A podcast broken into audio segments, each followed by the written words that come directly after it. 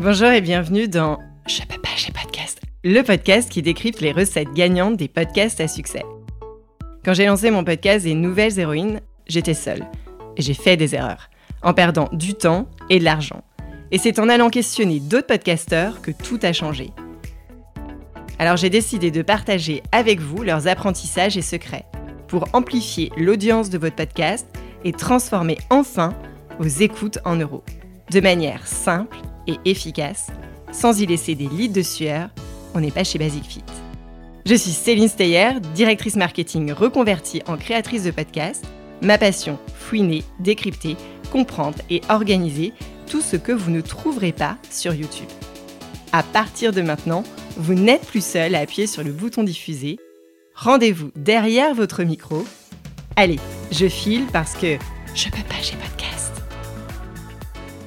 Il y a deux ans, il lance son podcast L'apprenti, où Laurent raconte les secrets et les galères des entrepreneurs en moins de 15 minutes dans un format narratif complètement immersif où l'auditeur se retrouve embarqué dans l'histoire de cet entrepreneur. Aujourd'hui, le podcast de Laurent Brouat a changé de nom.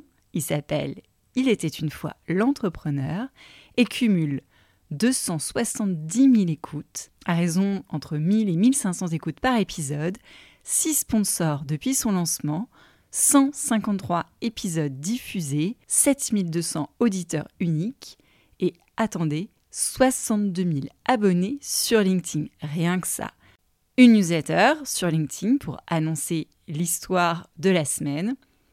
Mais surtout, Laurent ne s'arrête pas aux médias podcast, est en train de construire un écosystème autour de ce média avec une conférence des podcasts et des thunes qui a rassemblé plus de 110 personnes, du stand-up Inspire sur scène, des accompagnements, des boîtes B2B pour lancer leur podcast et surtout l'art de raconter les histoires des entreprises. Avec Laurent, on a au moins un point commun, celui d'aimer raconter des histoires. Et dans cet épisode, il va nous expliquer comment il construit un épisode de son podcast. Prenez des notes, c'est passionnant. Salut Laurent. Salut Céline. Comment ça va? Ça va et toi? Très bien.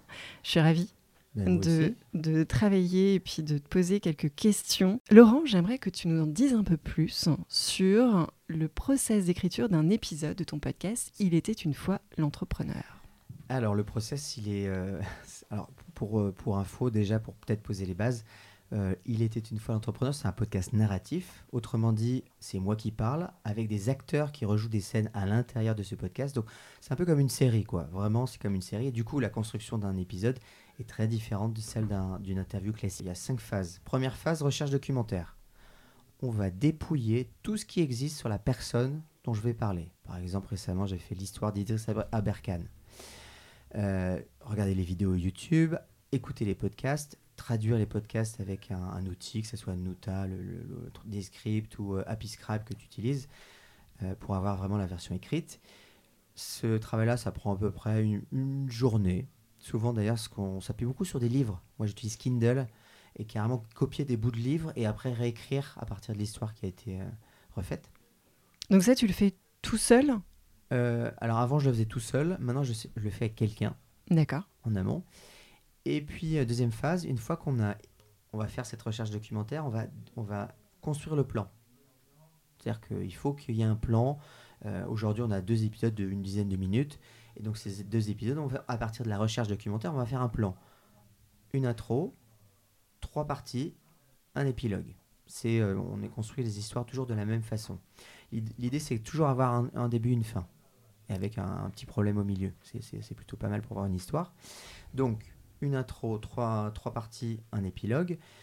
On construit l'histoire et après, quand la personne qui écrit récupère la recherche docu avec ce plan déjà établi, elle n'a plus qu'à faire les dialogues et à, et à construire l'histoire euh, de façon assez, euh, assez linéaire. Quoi. Donc Pour- ça, c'est ta deuxième étape. C'est la deuxième étape, exactement. Bonne, ref- bonne, euh, Donc, c'est- donc, bon en, donc, donc en fait, ça te prend combien de temps sur cette deuxième étape? En général, c'est une journée, une journée et demie. Une fois qu'on a fait ça, euh, deuxième étape, je vais euh, faire deux choses. La première, c'est que je vais choisir, euh, réfléchir aux voix que je vais poser sur mes dialogues. Donc je vais dire, ok, c'est une voix grave, j'ai plutôt fait utiliser. Parce que dans mon, dans cette troisième étape, j'ai un, j'ai une dizaine d'acteurs voix que j'ai sélectionnés euh, sur différents sites. Et je vais réfléchir par rapport au personnage à jouer. Je vais me dire, ok, par rapport à ce personnage-là, je pense que je vais avoir besoin d'une voix grave, ou d'une voix plus jeune, ou d'une voix plus dynamique. Alors aujourd'hui, ce qui manque, c'est des voix féminines graves, euh, féminines plus âgées. C'est ça dont j'ai besoin. Mais toi, j'ai dans mon une sorte de portefeuille de voix. Je vais euh, prendre le, le- le Google Doc que j'ai, je vais l'envoyer à mes voix en disant voilà, j'ai besoin que vous jouiez cette voix avec ce type de ton. Euh, voilà, si vous pouvez me le rendre d'ici vendredi. Troisième étape. D'accord, donc en fait, en, en envoyant ce Google Doc, t'attends d'eux qui t'envoient un audio avec leur voix, Exactement, ils jouent les dialogues. exactement comme un casting en fait. Exactement, ni plus ni moins. Une fois que j'ai ça, euh, je vais envoyer, euh, je vais moi m'enregistrer. Donc là, vu que c'est moi le narrateur, je vais me poser pendant euh, une heure, une heure et demie maximum, et je vais raconter l'histoire de bout en bout euh, pendant voilà pour l'histoire. Avec ce, truc-là, je vais l'envoyer à l'ingé son, auquel je vais envoyer aussi l'histoire avec les dialogues et les voix euh, colorées, parce qu'en fait chaque voix a une couleur. Donc chaque personne à qui j'envoie la voix, elle sait que toi tu dois jouer les voix rouges, toi tu dois jouer les voix bleues, toi toi j'ai vraiment tout est très organisé. Et une fois que j'ai enregistré ma voix, que j'ai envoyée au- à l'ingé son, je reçois au fur et à mesure donc toutes les voix des acteurs que je lui, aussi- je lui envoie aussi. Et lui, derrière, donc dernière étape, avant dernière étape, parce qu'il y en a une dernière que, que- dont je vais te parler, qui est très importante. Avant dernière étape, donc on doit être à 6, il va construire l'histoire avec la narration et à l'intérieur duquel il va insérer les dialogues avec les différentes voix D'accord, très et bien. faire le design sonore. Parce que je crois que tu sais ce que c'est, mais il faut rajouter des bruitages, il Mm. faut rajouter des sons, il faut rajouter une ambiance sonore, il faut rajouter des virgules sonores. Donc il y a tout un travail sonore qui est fondamental, qui m'a pris à peu près un an et demi à trouver, mais on a trouvé aujourd'hui une organisation qui est, qui est plutôt pas mal. Parce qu'en fait, du coup, c'est vraiment ce design, ce designer euh, sonore, comme tu dis, qui va te faire une recommandation des sons où toi, tu as déjà en fait une ligne éditoriale et des sons que tu voudras mettre euh, sur, sur, ce, sur l'histoire. Non, je lui fais entièrement confiance. Tu lui fais entièrement Ouais, confiance. parce que là, c'est vraiment trop, trop de travail. Là, pour le coup, si en plus. Alors, selon certains sons, et en général, il le fait lui-même. Par exemple, euh, dans certains épisodes, on, est, on allait en Inde ou en Afrique, et là, on va mettre quelques sonorités un peu particulières, mais en général, je lui fais totalement confiance, parce que sinon, ça serait un travail encore. euh, là, on partirait encore sur autre chose. Je pense que les gros studios le font, mais là, j'en suis pas encore au niveau. Je vais vraiment adapter. Ça peut nous arriver de faire des micro-adaptations, mais globalement. Et alors, j'ai- deux questions. Euh, comment est-ce que tu gères les droits des personnalités dont tu vas raconter l'histoire? Parce que ce sont des personnalités aujourd'hui qui sont toutes vivantes. C'est des contemporains de notre. euh, Il y a des gens qui sont morts, mais il y a pro- la plupart sont des gens vivants. D'accord. Donc, comment tu gères euh, ces, ces- ces- ces droits? Alors, je ne prends que de la donnée publique. en D'accord. petite quantité. Par exemple, si je prends des, des bouts de livres, je le réécris et je vérifie qu'il a déjà dit quelque part. Ou euh, je vais, on, on cite le livre en démarrage, tu vois. euh, la, la- je- je- la législation, je crois, sur les livres est fait que tu un, tu peux pas utiliser euh, des parties entières de livres si tu réécris pas, si tu re- remets pas en contexte, si tu cites pas le livre à chaque fois. Enfin voilà, Ah, intéressant. on cite le livre vraiment de façon euh, Donc, tu le cites à l'intérieur de ton. dans les notes. dans les notes Alors, de l'épisode. D'accord. On, on s'est tellement appuyé dessus que je, ça m'est arrivé de le citer au démarrage de l'épisode, carrément. Mais en, en tout cas, c'est obligatoire aujourd'hui de citer le livre dans les notes de la description en fait de l'épisode. Voilà, je le fais D'accord. Et donc, on arrive tout ça à un, un résultat, c'est que la septième et dernière étape, euh, je travaille aujourd'hui avec une, une- une personne qui va prendre le script de mes histoires et les transforme en articles sur mon site. C'est-à-dire le script, c'est-à-dire que tu utilises un logiciel de comme Happy Scribe. euh, non, non, non, pas c'est du tout. juste un Google Doc. C'est un Google Doc avec toute fais- ton histoire. Voilà, on écrit tout et elle reprend le Google Doc D'accord. Elle transforme, elle rajoute des images, elle, elle change un peu les dialogues pour que ça soit, ça soit visible, enfin ça soit compréhensible à, l'écrit. Et derrière, on le poste sur LinkedIn. D'accord. Donc tu le postes Euh, sur LinkedIn, sur mon, sur ton blog, sur mon blog. sur ton blog qui s'appelle Inspire Média. Inspire Média, Voilà. d'accord. Et t'en fais du coup une déclinaison en newsletter sur LinkedIn? Euh, alors là, c'est un peu différent la stratégie. C'est une stratégie de, de, de- de reconnaissance. J'ai une newsletter sur LinkedIn avec à peu près 16 000 personnes, 16 000 abonnés, où là, euh, je fais des, des histoires spécifiques pour LinkedIn qui me prennent deux heures par D'accord. semaine. Donc c'est complètement différent. Ça n'a rien à voir, mais ça me D'accord. permet d'avoir de la visibilité de renvoyer vers le podcast.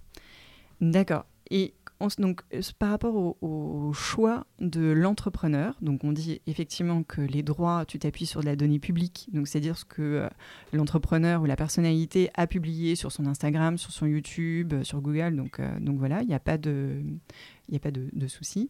Sur les, les sons et les musiques que tu vas utiliser, tu les cites également, tu utilises une banque euh, On a une banque, on a accès à une des plus grosses banques euh, de sons possibles qu'on utilise, euh, qu'on utilise pour notre, nos podcasts. Donc on n'a pas de souci parce qu'on paye tous les mois. Donc on a Et qui s'appelle comment?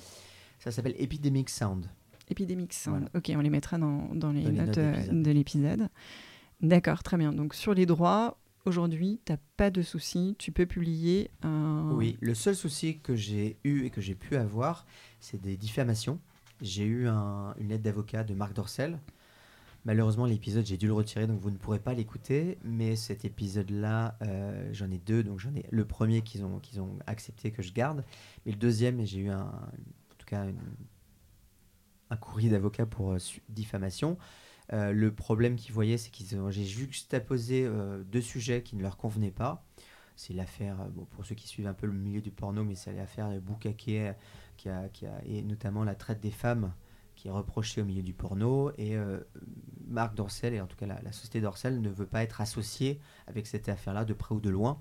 En sachant que je, pas, je, ne les avais pas associés, mais la juxtaposition ne leur a pas plu. Et du coup, j'ai dû supprimer euh, l'épisode de mon podcast.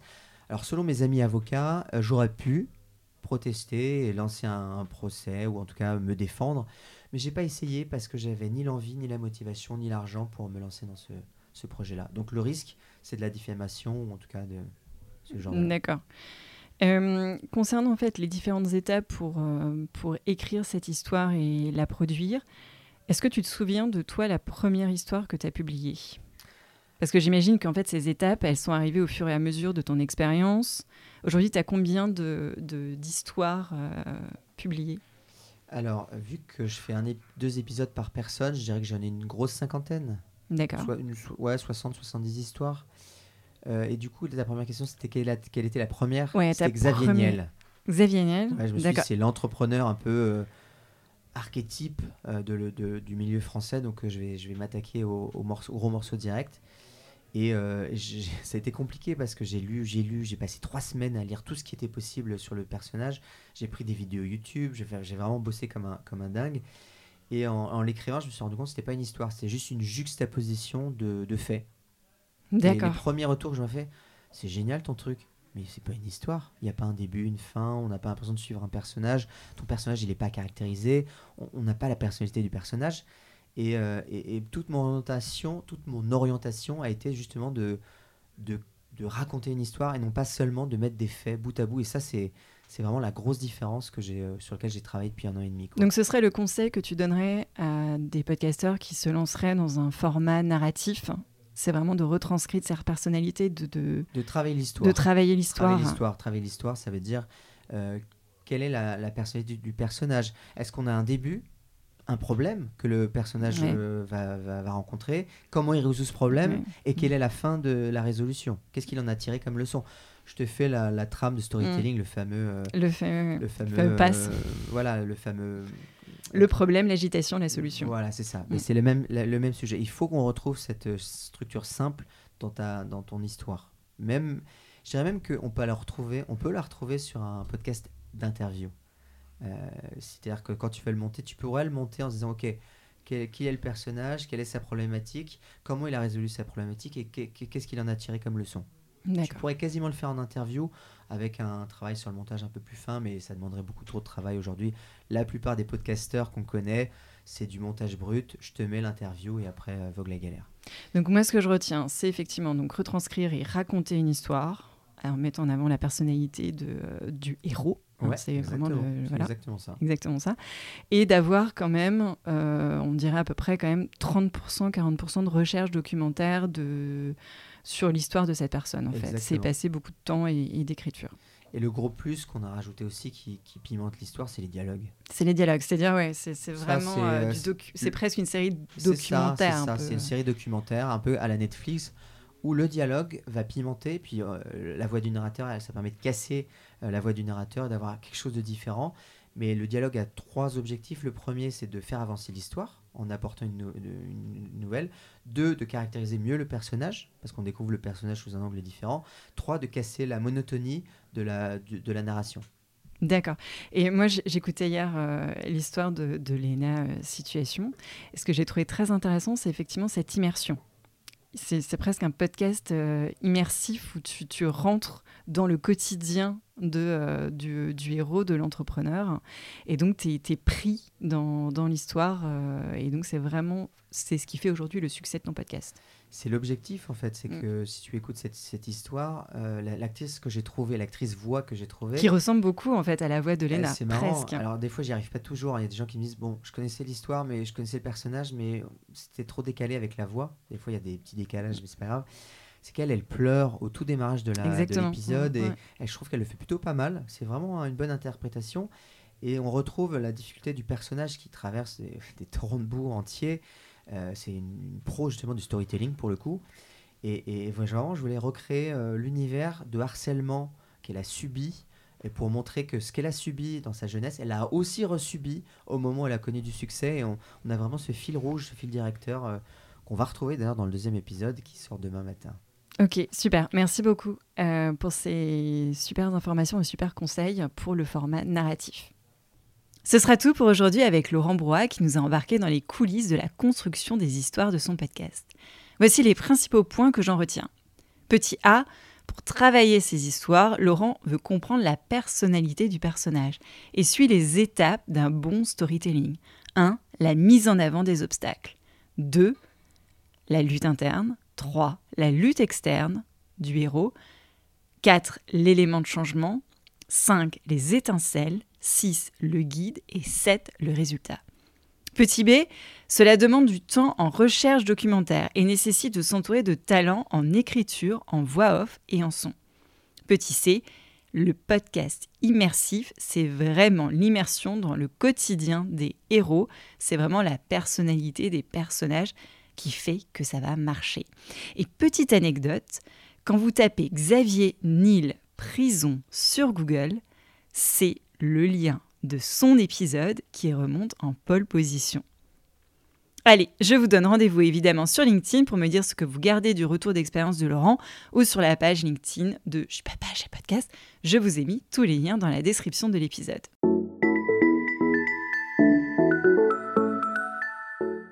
Merci d'avoir écouté cet épisode jusqu'au bout.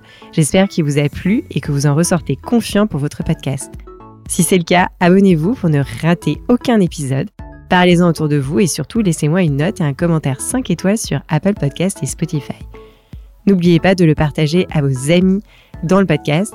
Chaque nouvel auditeur est une victoire. Si vous êtes en pleine réflexion sur votre podcast, vous pouvez me contacter sur LinkedIn ou par email cece.steyer at gmail.com allez, je file parce que je peux pas, j'ai podcast.